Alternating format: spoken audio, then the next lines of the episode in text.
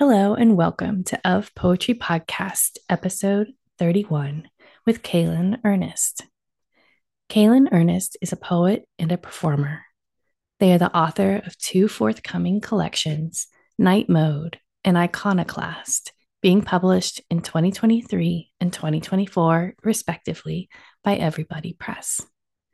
They received their MFA in writing from Pratt Institute. They are publicists at Graywolf Press. They live in Brooklyn with their cat named Salad. Hello and welcome, Caelan. Hi, thank you for having me. So excited for our conversation today and, um, you know, to talk about two books from a press that I just really recently um, been introduced to myself, Everybody Press. I'm so impressed with their work. Would you like to open us with a poem? Yeah, I would be happy to. So the poem I picked is actually the second poem, which is from my debut collection. Um, it's called Somewhere a Cyborg is Taking Note of the Event That Will Transform It. Somewhere an event is happening. Somewhere a cyborg is taking note. Somewhere a cyborg is being transformed by the event. A night out is subliminal for the cyborg a party temporarily disrupts the signals radiating between all selves, no matter how urgent the frequency. The cyborg knows it's easier to dissuade a potential threat by obscuring the ruptures that mark all impending transformations. The difference between a cyborg and a bot is easy. I stare at myself for increments of time, wanting to transcend all layers of skin surrounding the machinery. How a container keeps an object within it, entrapping it. Contextually, each version of a self is constructed and subsequently mitigated somewhere in its compulsion for encounter. An attachment to the making of image imprints its impressionable witness. When I meet you off the grid in this techie epoch, it is digital deviancy. When I see you at the party, a bolt, a smokescreen backdropping the room in thick clouds of chemistry. We exchange fine particles, and I wear this skin like the very first time. When you take me by my hardware on the dance floor, our algorithms rumble, matching the synthesized rhythms that surround us. My code, our makeup, a mutation occurs in my body. I do not make myself small beneath it. Input structure, displace a warning to a former self. Get in line or face analog walls, broadcasting this message a little too loudly. You feel the possibility as it becomes palpable. All fictions come surging to the surface. Here, a cyborg identifies its code is a marginal relation. Perhaps what connects a cyborg and a bot is a devotion to making fiction in the spaces between. In the time it takes to get from the city back to Brooklyn, I play a guessing game of which bodies in the cart, cyborg, bot, are currently in process of being loved Perhaps love is the most inexhaustible resource. Perhaps love is the truest fiction. Thank you. Thank you. Incredible poem. Thank you. And it really takes its space and its time. Um, and I love that. And I guess I was thinking about it in sections. Um, but like the way the way the text falls, like at the the lower third of the page, yeah, I think it's like it's unsettling in a really good way that it, it kind of like say, you know, it's it's a different kind of logic, right? There's a different logic going on in the poem. Yeah, let's talk about let's talk about cyborgs. Let's talk about cyborgs. I'm ready. Good. Good. Um, I mean, I was thinking of Blade Runner some. Um, I was thinking about some of the work in philosophy with um, the human and the not human, right? And um, how do you you know when is something a machine is when is something a human and and i think a lot of that hinges on acts of faith um, mm. in terms of how we receive others and the other and yeah um and we mentioned right before we started recording um you mentioned that film is an inspiration behind behind this book in in multiple ways is is there a film or kind of a text that you're thinking of here?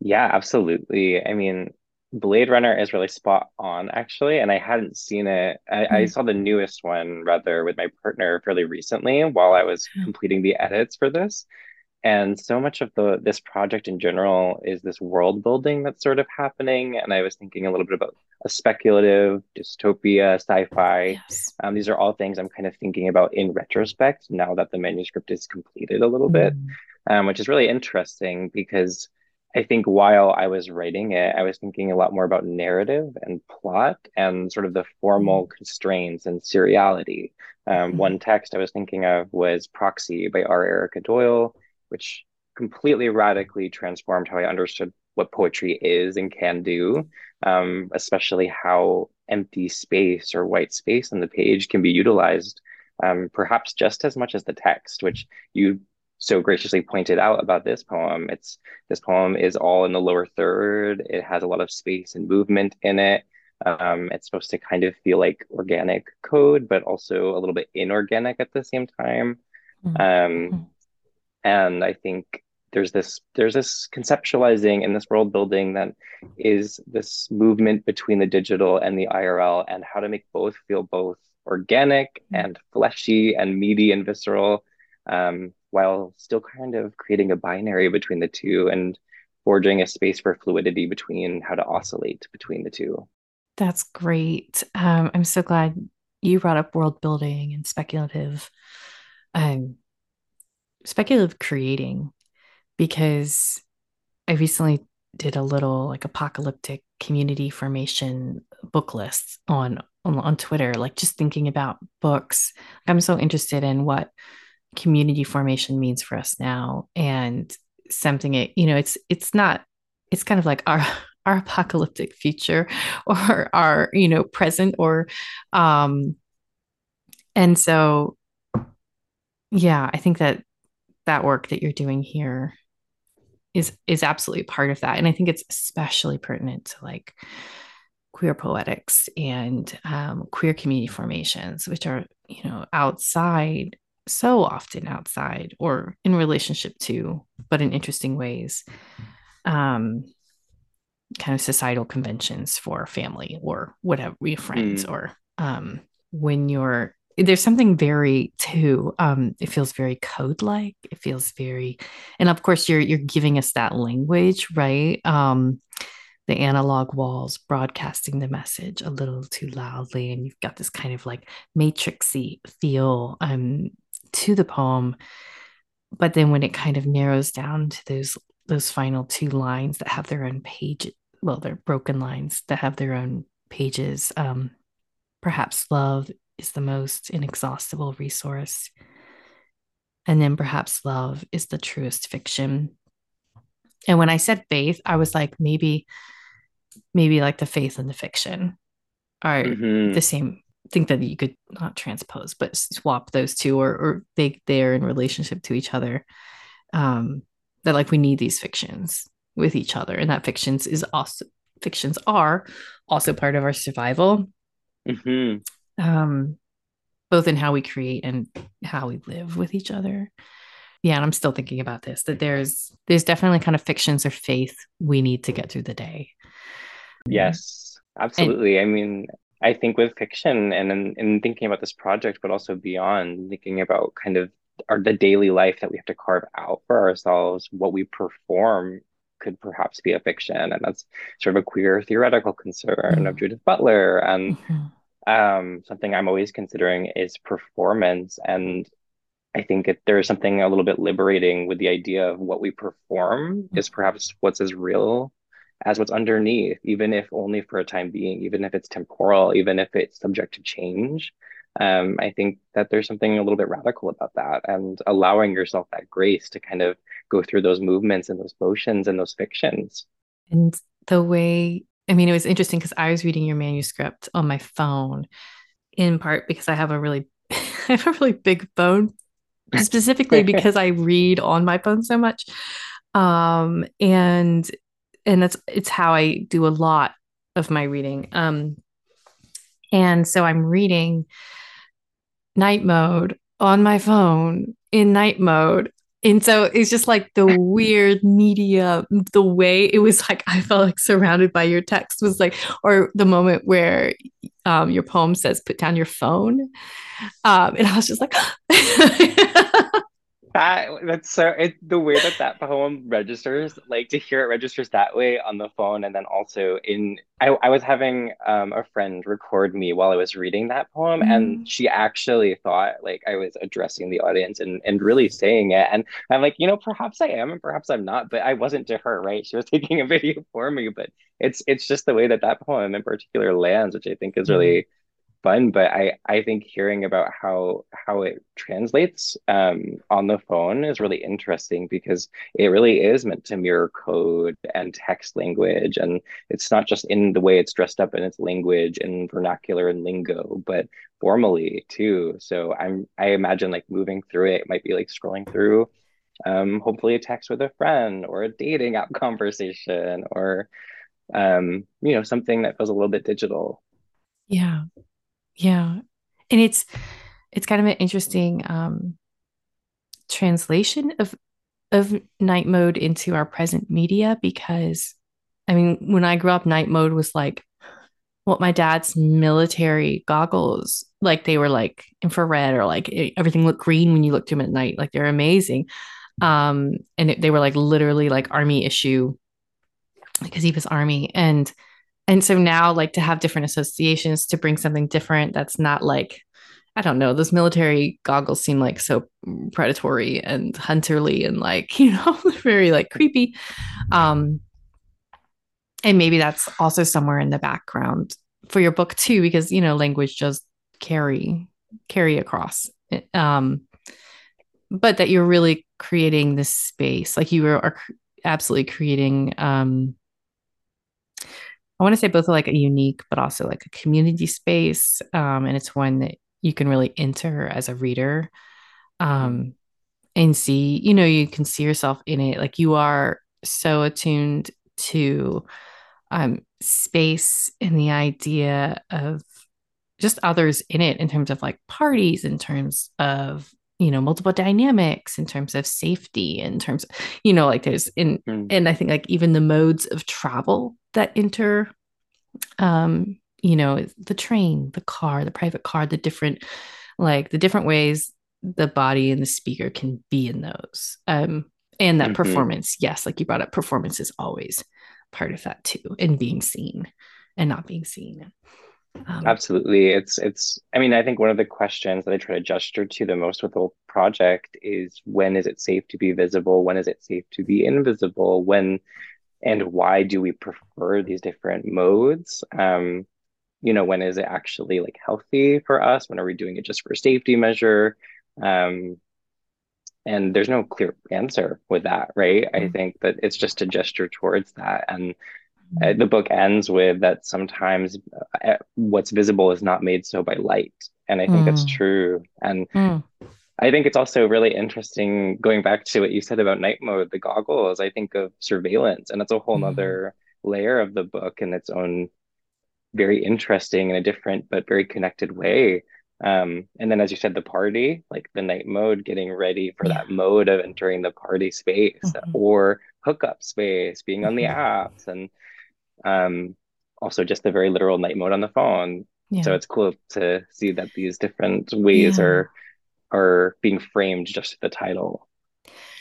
Yeah. And it's so, I mean, when you bring it up with like dating and entering, like the idea of entering the night mode, um, it's just, it's so interesting because animals, animals behave differently at night. And it's like there is this, like this element of stealth in what you, you were saying about like visibility. And there's such a, a privilege in being visible. And I don't want to get too far ahead, but um, some of what you, some of what your poems do with like the Met and the theme of camp and like the pure, purely visible, like what what kind of you know privilege that is um to do, and the Right, commodification. spectacle. Yeah, Yeah, absolutely. yeah, that seems like a really spectacle. Seems a really important word to. I was thinking when you were talking earlier about how like you wrote the poems, and then you started thinking more about like the world building or seeing Blade Runner and thinking about kind of the the situate the situating of, of your poems in like now they're part of right? Like that's just a larger like a whole tradition conversation. I was like oh i, I want to read that essay. So um i hope if you haven't written it then you do because um i i think there's we're so lucky to have like poets who can also write about their own work and who can be their own critics like i think Mm. that's really and i i think it's like a really bold thing that we're seeing more of now um and it's not like walt whitman having to like write a review of his book and then publish you know it's not that but it's like carl phillips being able to you know write a prose text my trade is mystery and then use his own poems as examples which i am just like yes yes like Yeah. Yeah, absolutely. Um, I mean, I would love to write that essay for sure. I what's interesting about this book too, as I mentioned before, um, we hopped on to the recording, is that I wrote this during my MFA and and it was my thesis draft. And what that entailed was um an annotated bibliography with 20 citations of different references um, that I absolutely do not remember all of now.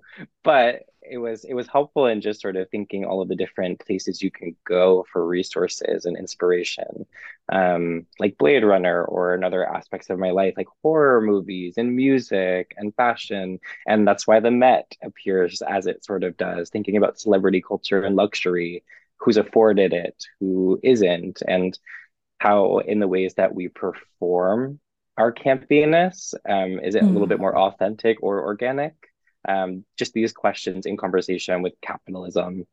Um, and yeah, and so going back to the MFA piece and that annotated bibliography, I also did have to write a sort of essay, a critical intro or afterword. And I wrote it in the form of the book, actually. So it takes the form of that empty space all over while citing different references. And it sort of just felt maybe like an invitation in. So that's perhaps something I should I should revisit and just think about um, what I wrote then, how I contextualized Mm. it then, especially in the MFA world mind, versus how I might contextualize it now after a few years of writing it and having worked on edits and it being about to be in the world.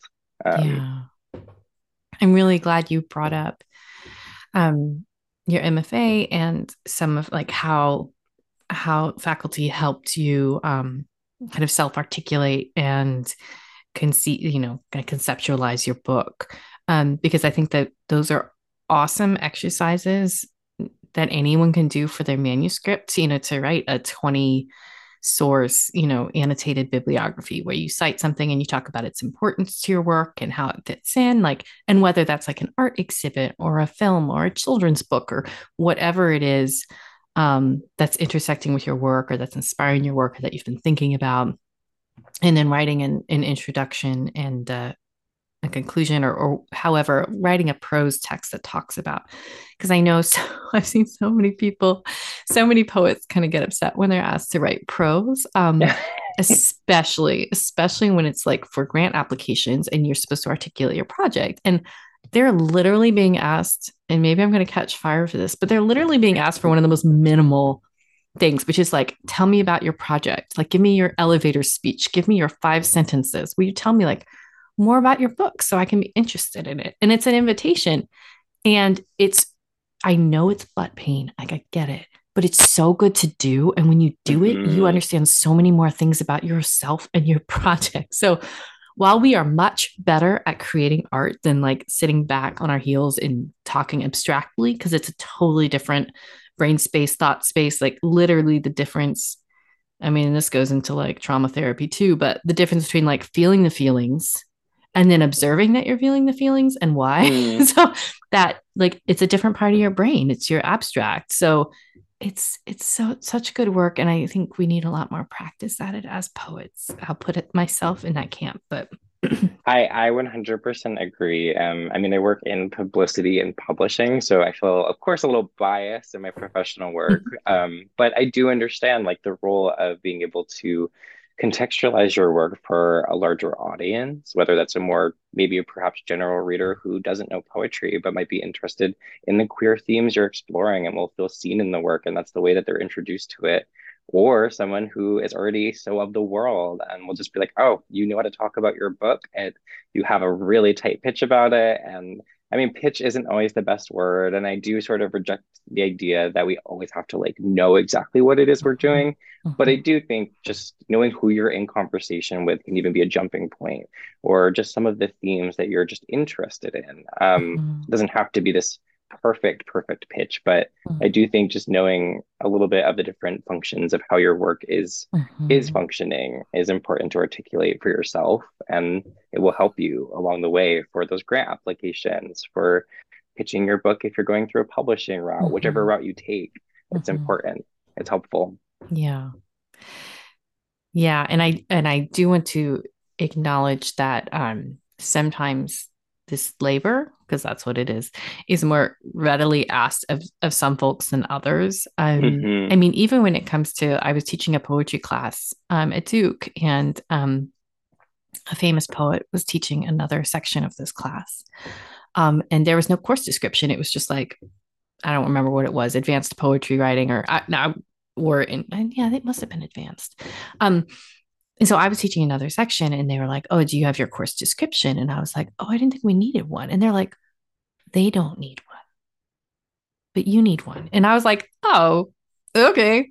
Interesting I was like, okay, fair, fair, fair. You know, I'm like, um, so I do think that some people get away with it, but they've also like had a lifetime, typically, often a lifetime of like experience in writing, and people know them better. So like when you don't, when people don't know you, um, you have to do more work.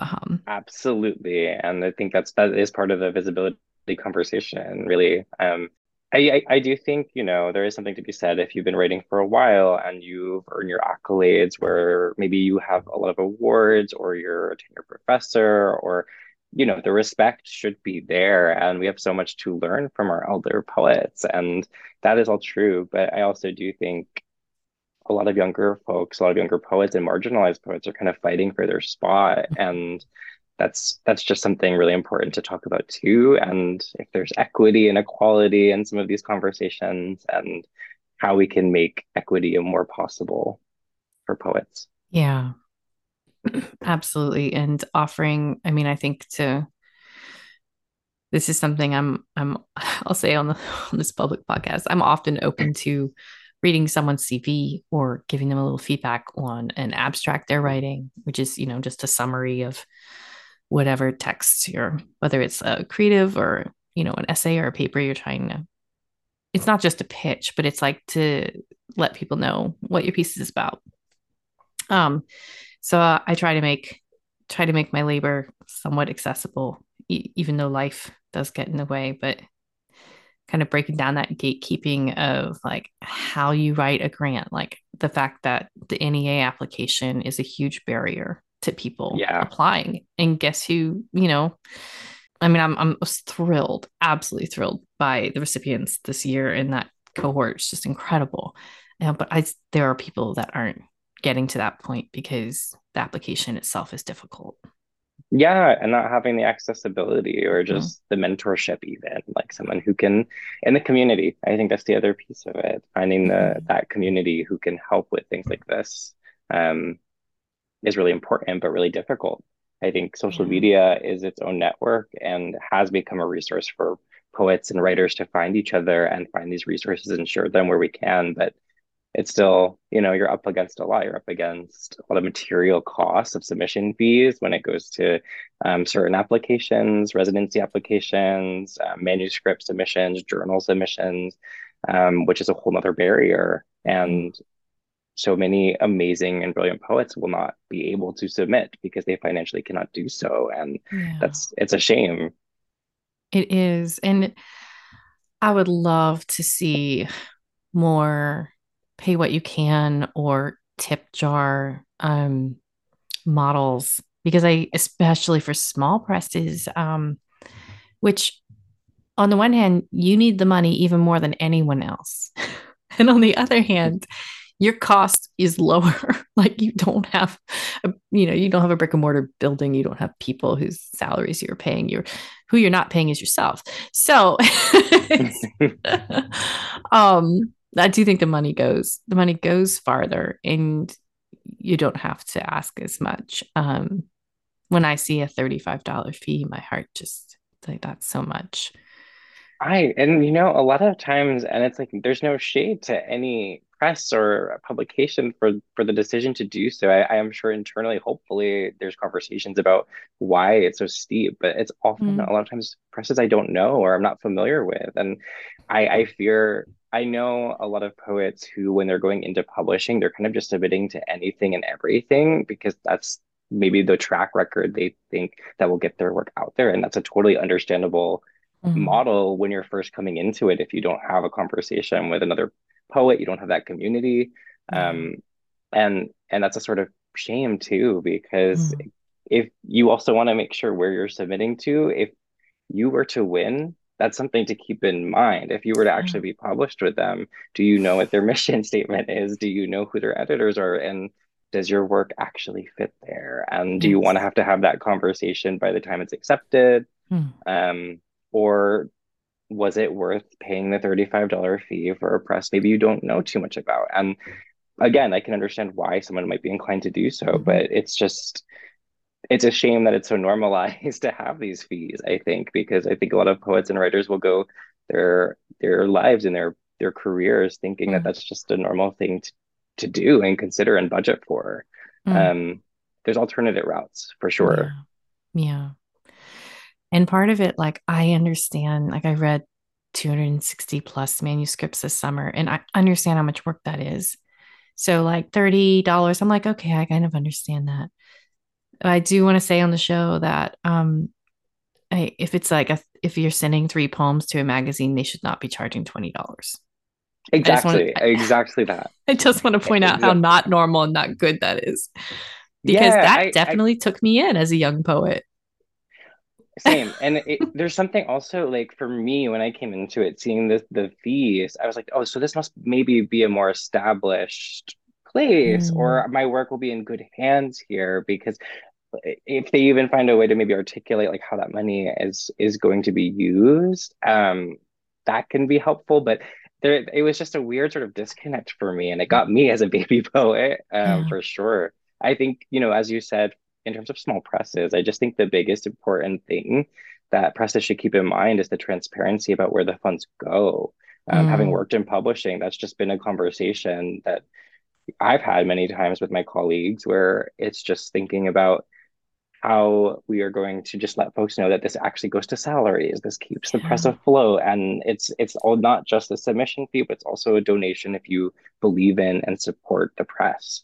Yeah. Um, and I feel like if that transparency is articulated, there's something a little bit, or hopefully helpful and or more organic and authentic about that process. And shed some light on it because I think publishing is uh, that there's a barrier with publishing as well. mm-hmm. Oh, yes, and amen. Because I mean, I think a few years back when one of the major indie presses um, crowdfunded or like did a Kickstarter for one of their poets' books, a major poet, and it sent ripples of anxiety throughout the Twitterverse because people were like, oh my goodness, if this poet has to have their book like kickstarted, like this is this is scary from this big press that does have a, a fee on their uh, on their you know open reading period in the summer. It was you know and, and i think transparency would have been really really helpful with that because it would have assured people like oh you know we're covering this and this and here's our rationale for why we're doing it or the poet didn't want this to be a burden or like whatever it was i think right. maybe I'm sure it would have been awkward, but it also would have been good information.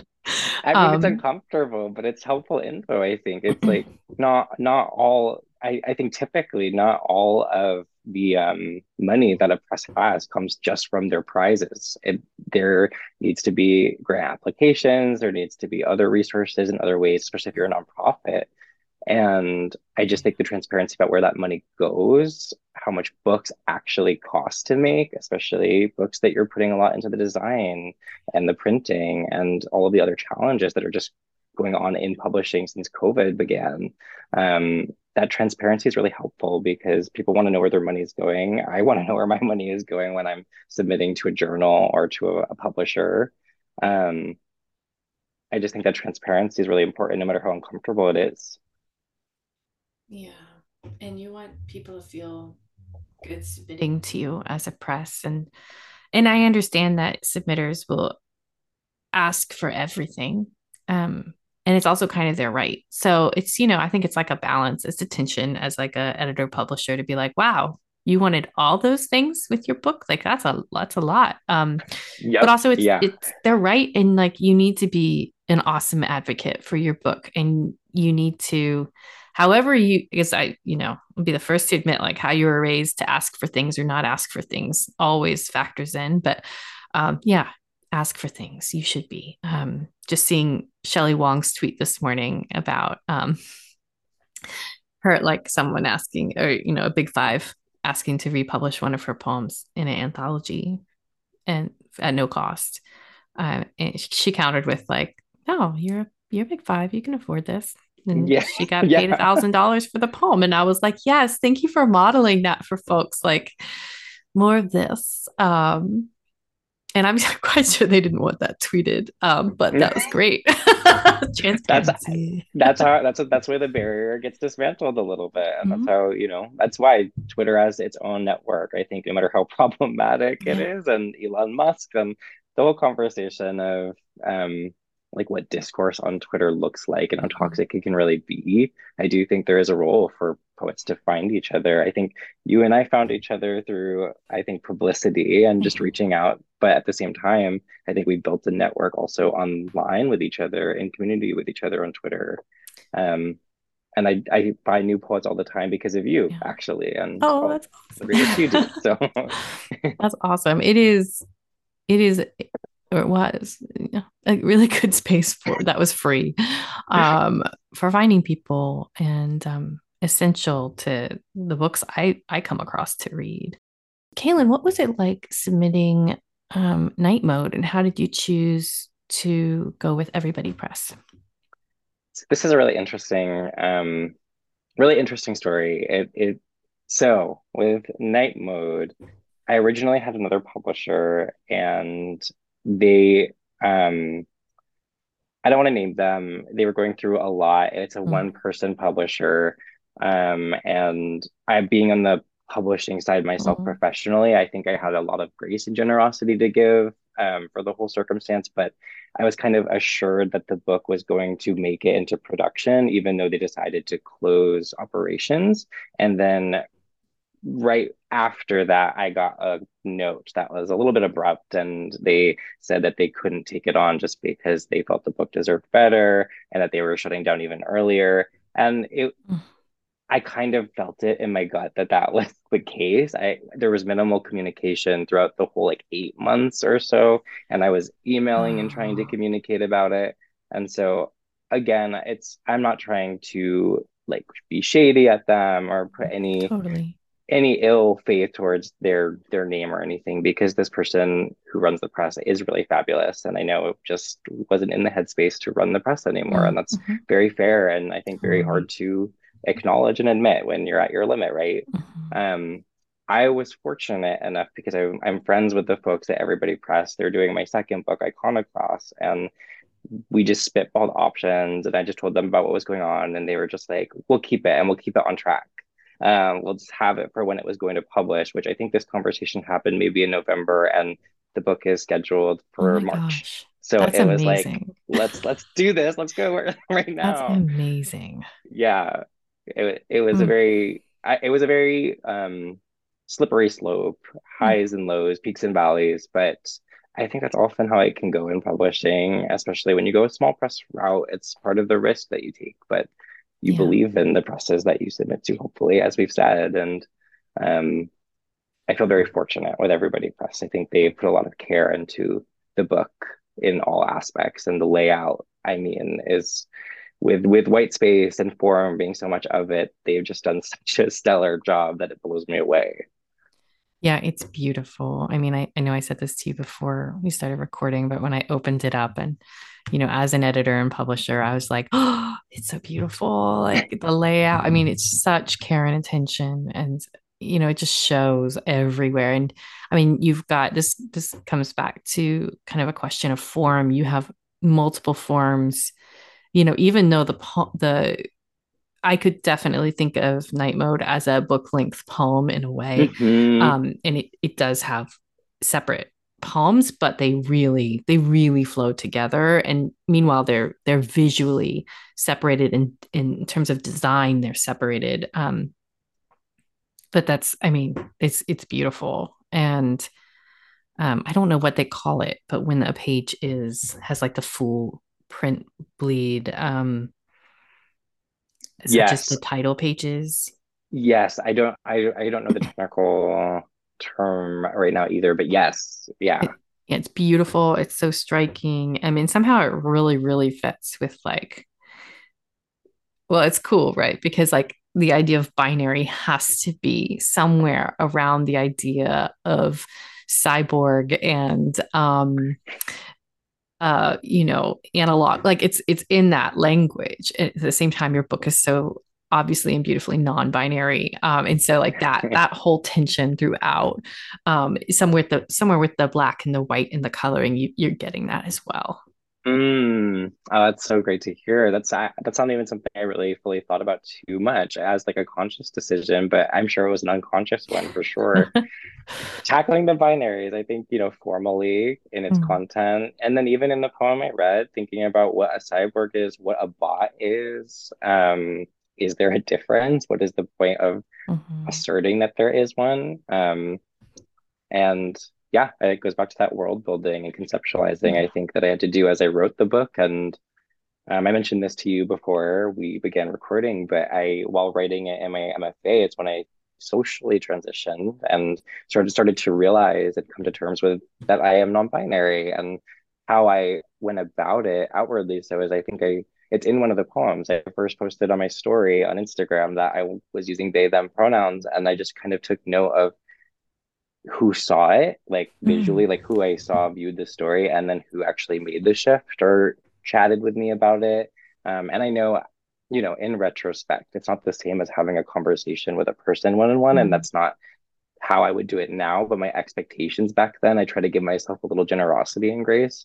um, where it was painful it was hard and that was just something i kind of had to navigate and i was doing so in the writing of the book itself um, and I think in that way, the book is exactly, you're exactly right. It's a book length sort of serial poem um, broken up into five different sections, but they're all in conversation with each other, uh, maybe at different timelines, maybe in different spaces, mm-hmm. um, whether that's, you know, making Grindr a very literal world. Um, or Instagram or the party, or you're going in person to a date at a bar um, mm-hmm. kind of blurring the line between what space is actually what and yeah just a gesture at what this fluidity can look like and why it's there and also yeah. acknowledging the pain behind it mm-hmm. yes and i'm thinking about i just think your epigraphs are so gorgeous and um pertinent and they just kind of really um orient the reader towards your text um, in really exciting ways, especially right next to each other. Though I mean, so I, you have your first is um, How to Become a New Glitch, a New Disruption from Andrea Abi-Karam, um, Extra Transmission. Extra transmission, I want to. um, and then what I lack is myself from Susan Howe, Debths. And I think even just invoking like Debths to um, I think that's so incredible, right? Because um, the language of like trans or across, or like it's almost like this like skimming surface, like it can sound like it's um, so immediate or so, but then the idea of depth that there is so there's so much like transness and depth to um, in just in terms of um, oh, I don't know, I, I I'm thinking about your line where you talk about where the your poem the body is theory and i don't have the page in front of me at the moment and and would love to hear you read from this. Um but before you do i was thinking about this line and you know the body is theory and also as praxis right? And that queer theory is is it's inseparable from queer praxis um especially when you think about visibility and performance and um i mean it's so it's it's so interesting to me because part of my like um non-binary performance is that I perform less. Like I take mm. off jewelry. I don't wear makeup. I, you know, like I have to do so much less. Um, and it's it's so it's so weird for me to think about. Um, and it was so hard to like figure out like what it was for me. But um, yeah, I think I think that's being read being read as theory and being read as as praxis too by others is is so weird because you're also a, human being body right? You're like a human. Um or a cyborg. Which is rad. Um is there is sorry i know i just said a lot. Um is there a question that come up for you or a comment or did you want to read some from your poem yeah, I'm I'm happy to read from this poem for sure. I I think what was interesting for me as I wrote this one is I knew it's kind of the most fun, but there's definitely this like difficult pain undergirding the speaker. It it was written as if um, you're at a pregame right before you're going to a party, and it's if, as if the speaker is speaking to one of their close friends and someone you're in community with and queer community with um, definitely like a metropolitan New York based sort of poem. Um, and as I was writing it, all of the movements that happened, they're pretty swift and sharp, and they even took me by surprise and had to do a lot of like cutting and scaling back mm. just to get it to mm. a place that didn't feel too raucous. Um, mm. Not that I'm against being too raucous, but I did want the the pieces that you actually spoke about and addressed to be legible, thinking about the body as theory and um, that going back to the faith element very literally like the cyborg angel um, mm-hmm. image that's in the poem. Um, i'm happy to just read the poem and yeah okay. Mm-hmm. put your phone down for a sec. Oh my god. Hey bitch. You look good sis. Have you had something to drink? Come in come in. You've got gloss on your lips. A compliment for your black jacket. Toss it. Toss it. Your lipstick, so chic. Chic. How long did it take to get ready? Yeah, you look so good. Do you think we'll be on the list like we were promised by the promoter. I think he's new to the city, but he turns it. Turns it. So I was thinking, if we take a car to the party, we'll have enough time for a couple more drinks. Or should we take the train? I get nervous taking the train when I look like this. I mean, I mean, I like to look like this, but I don't always like being looked at like this. You know what I mean? Anyway, did you see that tweet I sent you earlier? Someone tweeted, God is trans. Like, it was a statement, I guess, but Wouldn't God have to have been born to be assigned gender to begin with? Christ's pronouns were Gucci Gucci, dripping in Swarovski. LOL, oh my God, wait. Remember last weekend when we went out for a smoke break after the drag show? That drunk girl told us that story about the angel that fell without gender, and no one's sure where it might have landed. I wonder if the girl who was the one who came up with it, or who else might have wrote it. Put your phone down for a sec. The story reminded me of when I posted on my story that I wanted everyone to use gender neutral pronouns for me.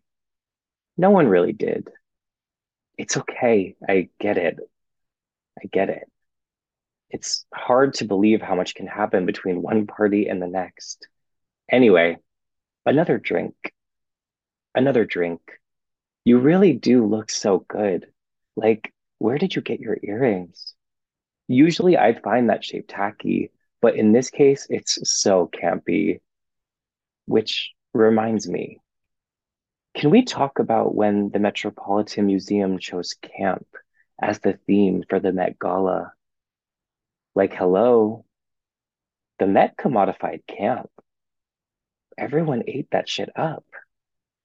Everyone gagged over it because of idol worship.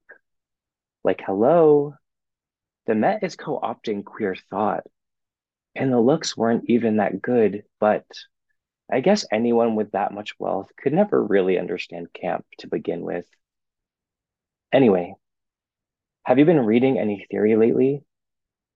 I just revisited a cyborg manifesto the way Donna Haraway points us towards the chimera reminds me of that story, The Angel That Fell Without Gender, which made me remember the time I had a professor say, Queer theory is dead. Said she went to the funeral, but the whole time I was wondering what she was wearing as she wept next to the casket. Versace, Versace, Versace, Versace, Versace, Versace, Versace, Versace. Queer theory is not dead. Queer theory not dead. Queer theory, my body. My body in this dress on the dance floor getting my shit rocked. The museum in the corner of the room with the bear taking notes. Anyway, I guess what I'm saying is I'm tired of reckoning with all of myself depending on the space I'm in. Come on, come near me. If there's going to be multiple versions of me, don't you think I should start referring to myself as plural, as singular, like I did that one time on my story? They, they, they. It could be worth bringing up again, but it's easier to put on makeup. Tutorials taught me how to do a cat eye. Oh my God, wait, it's that late? Let me get you another drink. I think you need another drink. You've got gloss on your lips. Glossy, glossy, lip, lip. Put your phone down for a sec. Or do you need to get that? Oh, you should reply. He's sexy. Sexy. He tried to hook up with me at the summer party on the rooftop, the one with the jacuzzi. As we got out from the tub, he was drying himself off, and I couldn't stop thinking about how his body looked like the same kind of institutions I'm indebted to. And I wondered, what makes a cis man a cis man? What makes masculinity? How does a man know he's achieved it? Anyway, sorry, the vibe is just so good right now. I'm just rocking with it. Nights out are fun. Me love it glitzy glitzy, getting down at the party. I just wish I knew how to show everyone at the function I'm a scholar with my body. I want them to know how much I've sacrificed, that this was all worth something. Since my body is theory, nothing is prescribed. Come on, come near me. I want to let you in on a secret. I think I might be the angel that fell without gender, and upon landing, I became a cyborg to keep up with the times. The only trace of me will be showing face at the party, wearing this Gucci Gucci, dripping in Swarovski. Or maybe this poem will be my only record after some curator daddy locates my body, hangs me up in a big glass display with my wings separated from my back for whoever pays to see it. It'll be the kind of party so exclusive, there's not even a list. You know what I mean? Put your phone down for a sec.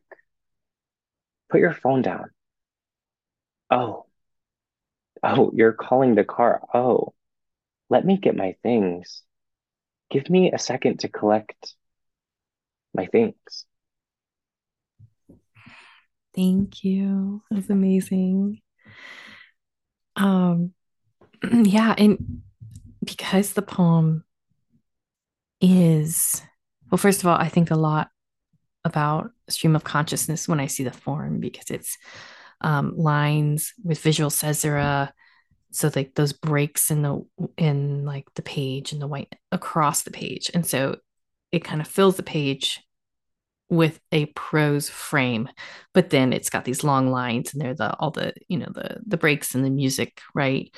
Um, but I do think there's something for me when I write in a similar form that it just like it lets everything in like just it opens it up and instead of i think when you're writing in shorter lines and it's like what am i not saying? What am i not saying? Instead it's like here it is. Here and so for a party and for like you think of laughter and noise and gossip and like everything it just like it takes up the space right? Um and i love i love that it does that. Um and it goes to some like really serious places while it does that and i think it's just like this capacious form. Um and it's just it works beautifully i think um for conversation and for um you know you mentioned narrative earlier but like telling a story too mm-hmm. um, yeah yeah yeah it's pretty incredible. Um, Thank you. Thank you so much. I think this is the one that I get the most theatrical. I was never a theater kid, but performing it, I feel like is an activation of it, which is really funny when you think about the theme of performance throughout the whole book, but especially in this poem too. You know, I was thinking a lot about Tommy Pico. Um, yeah. And Tommy's character, um, Teebs, and especially like at the very beginning when your book opens um you know i had i, I was thinking about irl by by tommy and some of the just really cool like the phone abbreviations or phone spell like how we think about text spellings and again like letting that media come into the poem which sometimes people can be very guarded about right? Like oh they don't they don't want that in their poem right?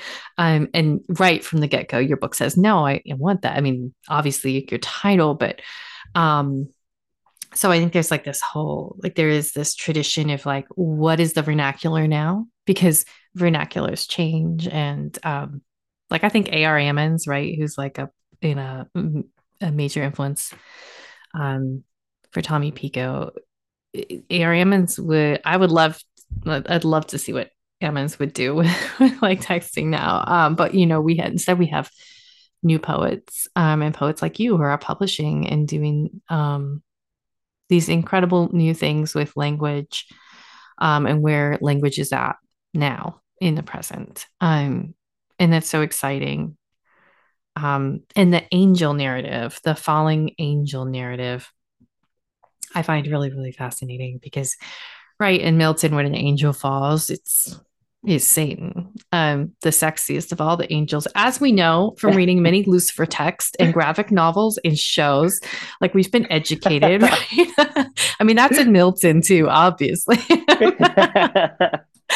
but also to keep calling the, an angel an angel after it's fallen, right? Um, mm and I mentioned to you Wings of Desire as like a film that came up for me. Um, and, and, that's you know it's kind of a precursor to what's that film? Is it City of Angels or City of yeah? There's one. There's like a more modern. It's not as good, of course. Um, Wings of Desire is very like classic film. Angel falling into Berlin, falling in love with a dancer, mm-hmm. um, selling armor to pay for living, you know, shiny gold armor. Of course, it's black and white, so you can just gotta imagine that part. Um, but but um, you know, there are other poets thinking about angel narratives, and I specifically think about Shane McCrae, who Mm, again is a poet who's just at the edge of what language can do, and also thinking about kind of glitches and ruptures, right? The way your text is, um, sonically, narratively, and so I think that's like a really cool connection. And um, are there other poets for you that that are even more that you consider like influences and kind of engaged in, in informing um, night mode? absolutely. Um, so I already mentioned R. Erica Doyle's Proxy, and that was, I think, especially formally, but also kind of addressing some of the erotics in the poetics. Um, but another one is Andrea Abi-Karam, who we also mentioned. Extra Transmission, when I first read that book, um, it's funny because they were my mentor while I was an intern at Nightboat Books. And so that's how I got into publicity, thanks to them. So I have this really special relationship with them on so many different levels. Um, but their book, Extra Transmission, is really incredible and also has a cyborg narrative throughout. And they're kind of thinking about it more in the context of war and trauma and PTSD. And there's a politics to it that I think is, is there's overlap, but it's also very different um, and very exciting. Um, so I definitely recommend everyone check out that project. But even their second book, their follow-up, Villainy, they they are very uncompromising in this like revenge poetics that I think they're forging. And the idea of a poem being a sort of site for revenge on the state. Um, a poem, the, the possibility of a poem in terms of its politics and its theory. Um, is a poem political? How does it land? These are all questions that I have and I think about constantly. And I think Andrea's work really helps guide me in some of those conversations and in some of that thinking, um, especially for my own work. Thank you for mentioning those texts. Um, and neither of which I've read, and I'm really excited to now. And I'll include links in our show notes so people can click and and um, find their own copies, and also on our website pages. Um, because that's just, I think, again, like community formation, creating the text for me, it's like always about a family of text and like the text I want to kind of bring around, whether it's a, a project I'm writing or a reading obsession. Like I love doing that. Um, reading every book a book mentions is like how you get even more into the book, right? So absolutely, like reading Cyborg Manifesto, like that's part of of night mode um, too. So and I, it's it's so political and it's um to name to name names in text and to cite. Like i always think citation is so political and like because you're you're intentionally creating your community of text. And it's it's most often political when it's not done. And when you read someone and you're like why didn't you cite this? This seems like so important to you or like a really famous example for me in my history is like Alasdair MacIntyre never citing who's a british philosopher never citing iris murdoch um, or very mm. briefly even though her work was so important and she's such uh, a queer totally gender queer um, writer and um, novelist and thinker and so yeah, I think about those. But you know, that's the that's the beauty of creating our own spaces and text and kind of populating them and peopling them and um and I yeah. Yeah, I absolutely. I mean, I think the the idea of citation within a poem is always really interesting because there's so many routes you can go. You can do like a footnote in the poem and that has its own mm-hmm. formal function and content function.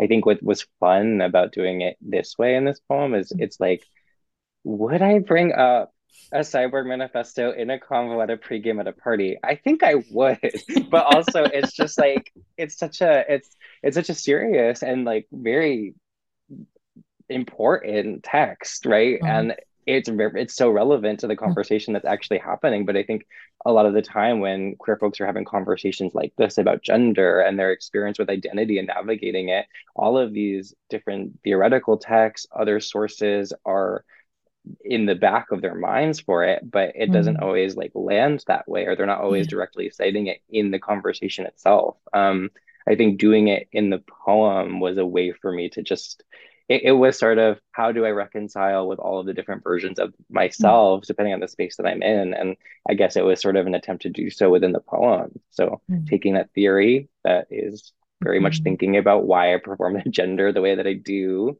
um, why I, I, might be scared to go on the train looking a certain way after a certain hour, um, why I care about the club and what are the politics of the club and who has mm-hmm. access to it.